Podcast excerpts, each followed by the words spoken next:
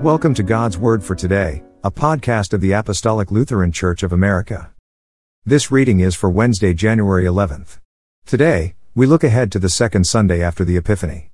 Our reading is from the Apostle Paul's first letter to the Corinthians, chapter 1, verses 1 through 9. Paul, called to be an apostle of Jesus Christ through the will of God, and Sosthenes our brother. Unto the church of God which is at Corinth, to them that are sanctified in Christ Jesus, called to be saints, with all that in every place call upon the name of Jesus Christ our Lord, both theirs and ours. Grace be unto you, and peace, from God our Father, and from the Lord Jesus Christ. I thank my God always on your behalf, for the grace of God which is given you by Jesus Christ, that in everything ye are enriched by him, in all utterance, and in all knowledge, even as the testimony of Christ was confirmed in you. So that ye come behind in no gift, waiting for the coming of our Lord Jesus Christ, who shall also confirm you unto the end that ye may be blameless in the day of our Lord Jesus Christ. God is faithful, by whom ye were called unto the fellowship of his Son, Jesus Christ our Lord. Amen.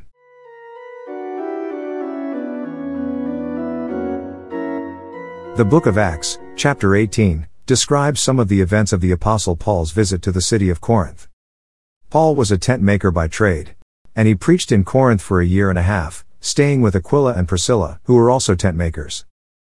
Paul was occupied with the preaching of the word, trying to persuade both Jews and Greeks that Jesus was the Christ, the anointed one of God. Many Corinthians heard, believed, and were baptized.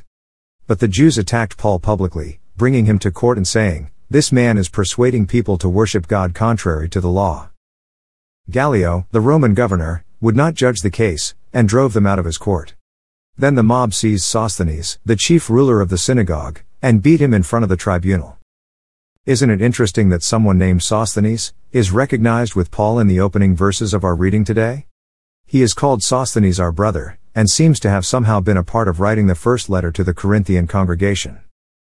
Whether this is the chief ruler of the synagogue, from Acts chapter 18, is debated among church historians, as Sosthenes was a common name in that time and place. Please pray with me. Lord God, Heavenly Father, help us to wait patiently for you. Manifest your glory to us through your holy word, and deliver yourself to us in the sacraments, that we might receive grace and the remission of sins. Mercifully grant that we, who know you now by faith, may after this life enjoy the fullness of your glorious Godhead. Through Jesus Christ, your Son our Lord, who lives and reigns with you in the Holy Spirit, one true God, now and forever. Amen.